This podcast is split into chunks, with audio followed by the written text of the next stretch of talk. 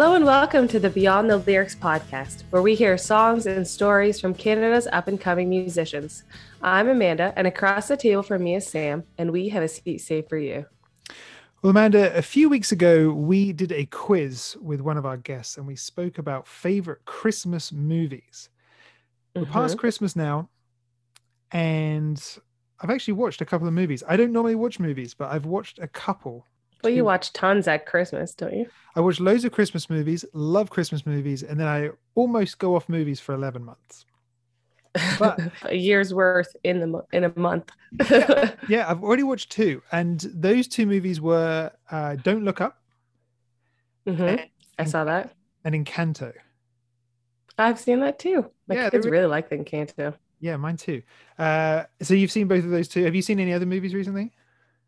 Yeah. Um, I watched The Hunger Games while I was sick. Oh. I watched that. One of the very few I rewatch.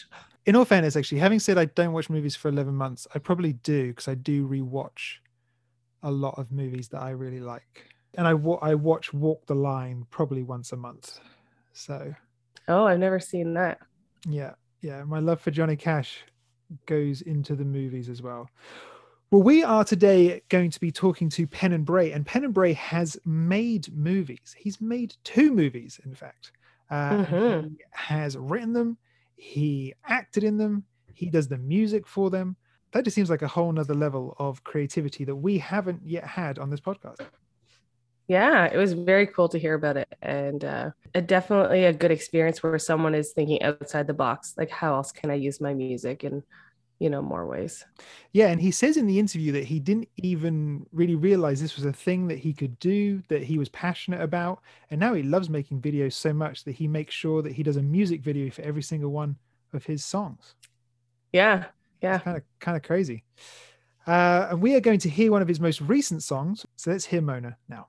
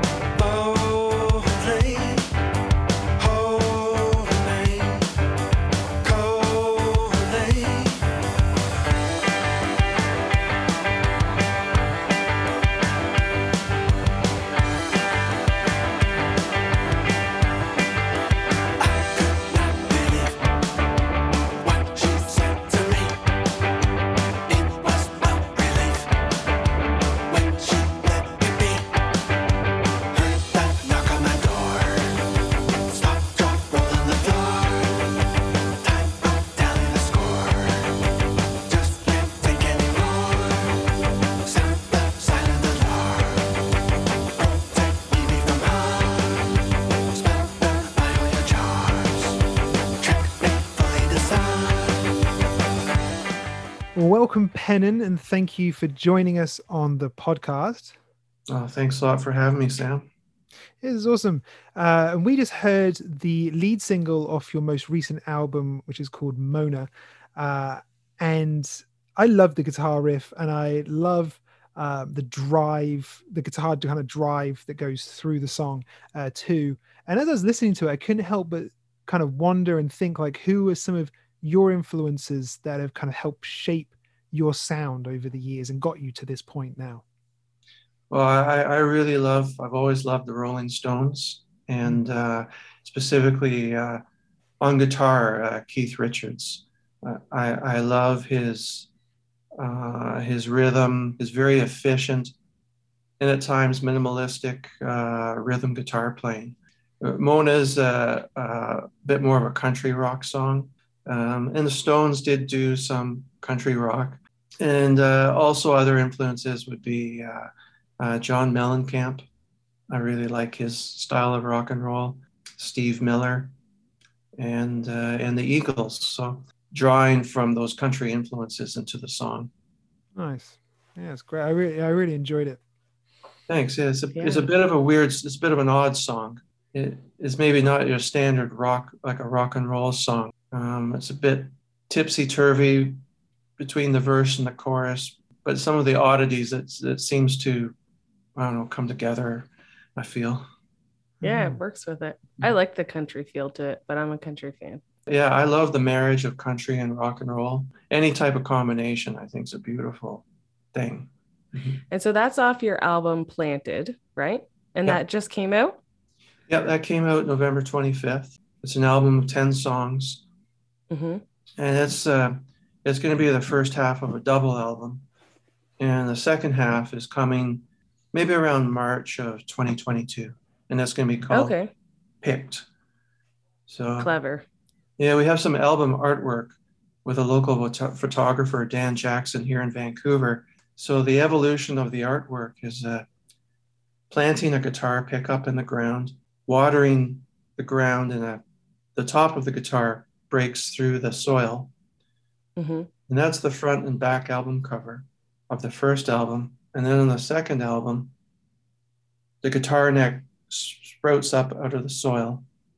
And then the back album cover of that is uh, the musician comes and picks the guitar out of the soil as though it's a plant. So sort of have like a bit of a farmer type of theme. Yeah, that's a fun idea. I like it.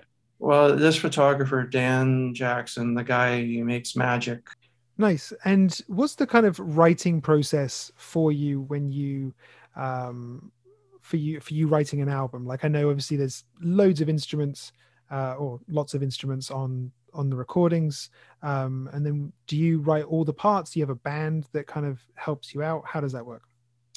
Uh, yeah, well, like on these guitar songs, uh, I personally love uh, playing and recording to like a, a, a drum loop, Hmm.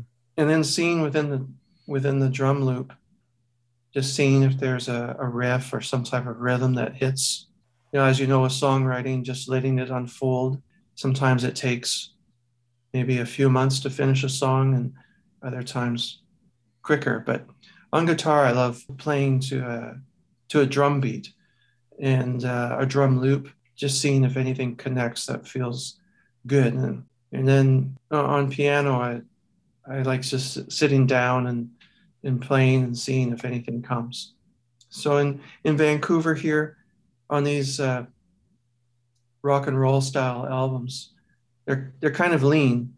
Uh, we, we, have we have a drummer, a bassist, and I'm doing guitars, and we have a, a, harmony background vocalist in Allison Jenkins. The drummer is Ed Whalen, and on bass, Kai, who we also produced the album. So it's a pretty small gathering, anyways, on, on these albums. And on the piano songs, they involve more violins, cellos, and things. So there's more musicians brought in for for that type of album. And you've put out a lot of music this year, right? Yeah, yeah. I think with the pandemic over the last couple of years, there's, you you spend a lot more time at home, so there's been more time to write. So there's been more studio work. Planted is the third album in 2021.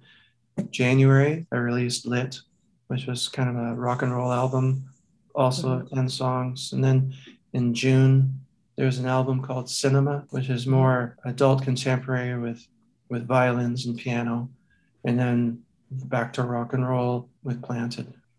Okay, we're going to change gears and go to quick fire questions. Are you Oh. ready? All right, yeah. Okay, if you could travel back in time, what year would you go to? 1987. It's a great year. It's the year I was born. Oh, well, that makes me, makes me feel good and bad at the same time. okay, what's the best compliment you've ever gotten? Um, well, not maybe not like a worded compliment, but I, I got to record with um, Steve Ferrone, who's um, the drummer for um, for 25 years with Tom Petty and the the Heartbreakers. The sort of the unspoken compliment was I I had that opportunity, or I was Yeah, that's very cool. What is one thing on your bucket list? maybe to to be earning a better income Mm. music. In It's, uh, music. Yep. yeah, yeah, it's Tough. uh, it's tough. So okay. Would you rather cuddle with a baby panda or a baby penguin? I got I gotta say panda if it's a baby. Okay. What advice would you give to someone just starting out in their music career? Enjoy the creative process. Um, pursue it for the art. You know, be aware that of the of the economics of the music industry that about how bad streaming royalties are. I don't know if I answered them pro- exactly clearly, but That's the um, good thing about it that every answer is right, unless we do a trivia question, which we didn't do this time. So that's That's right. you do pass. Uh, and while you regroup, we are going to listen to um, a song from your uh, eighth album, which is called El Camino.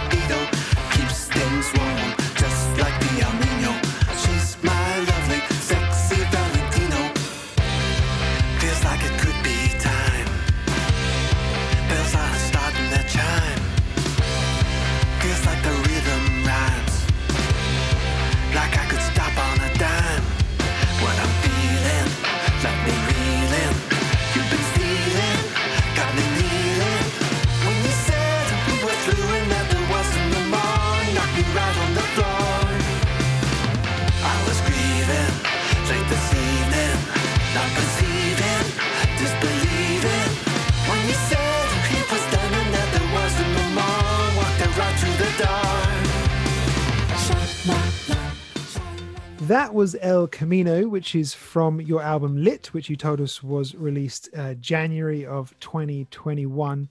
Um, and it is your eighth album. Uh, now, how long a career has that uh, those eight albums spanned? Well, I my my first album was in 2008, Mhm. and I recorded my first three albums in Prince Edward Island when I was living there. And then uh, when I moved back out to Vancouver, I've been recording at uh, Blue Light Studio in Vancouver from the fourth album to the tenth album. That's great. Yeah. So, so what's I mean, man, I should be able to figure that out. 13 years, 14 years, 13 or 14 years. Yeah, I try not to think about it. so, if you could go back and talk to yourself when you were just getting started, what would you do differently? Well, to be honest, I, I don't think I'd do anything differently because I I really love that journey of expl- exploration, like into into blindness or into the unknown. Like when I went into the studio first, I had no experience or I had no idea what what I was doing or what to expect. That process of the first album was so exhilarating and electric that I w- I wouldn't want to have any preparation, you know, going into that. Has your uh, has your vision maybe changed at all, like for what you want to achieve with your music from kind of 2008 to now? Um, yeah, definitely. Uh, because uh, uh, when I started out, I wasn't aware of, of certain aspects of the music industry. I'm interested in licensing for for for film or for for television. Yeah, you have a couple of films, right? Yeah, yeah, I did. Uh, I had done a lot of music videos, and then I, I wrote a couple of screenplays. One's called the the Astronot, uh, spelled N O T at the end, hmm and then the other other one's called Two Below Zero. They're like independent films. So yeah, my friend and I we we shot them. We did pretty much everything in house. Uh, we acted in them. We used uh, my music for the soundtrack. Those films they stream on um, Prime Video right now. That was very a very exciting time. So that starting at the Mhm. at the start of my career, I, I wouldn't have envisioned doing even music videos. I didn't even think about doing music videos. But it's it's uh, very addictive. It's like a drug when you start combining music and film, and uh, you want to do more and more and more. It seems like you have lots of videos now. It must be very fun. Maybe too many videos, but yeah, I think No, I don't think so. well, it, it is very fun and. It's like a bouquet, a different bouquet of flowers, you know, with every music video that comes out, because just when you combine film with music, something new is born out of it. Yeah, it makes it like four dimensional or something. It does, you know. My standard of recording is much better now than it was in my earlier albums. Now, that said, when we did music videos for those early songs, somehow the songs they felt better or stronger to me from the support of the visuals or something new being born. Hmm. Yeah. Mhm. And what's something you're still hoping to do when it comes to your music career? I'd like to play live for larger audiences, and um, I'd like to do more film. I get and just continue to record, and then grow or expand with each album, you know, that's released. Nice. Well, if people want to continue to follow you, and I mean, you're definitely great value for money at three albums in 2021. Uh, so people should definitely be trying to find you online to make sure they get all the songs. Uh, where's the best place to follow you online? Oh, thanks, Sam. Well, I'm at all the usual places, you know, all the social media platforms. Uh, music is is streaming um, on Spotify and Apple Music and Tidal and whatnot. There's a boatload of music videos uh, on YouTube on my YouTube channel. Great. Well, thank you so much for being on the show with us and for chatting with us and um, sharing about all of this. You clearly have a very big passion for what you're doing. I'm very grateful for for you guys uh, for your support of Canadian musicians. You know, offering to share share your time to to speak with me about uh, about my music. That's super great. I'm super grateful for that. Awesome. Yeah, this was great. So, to finish off the interview, we're going to listen to your song Strut 1980s.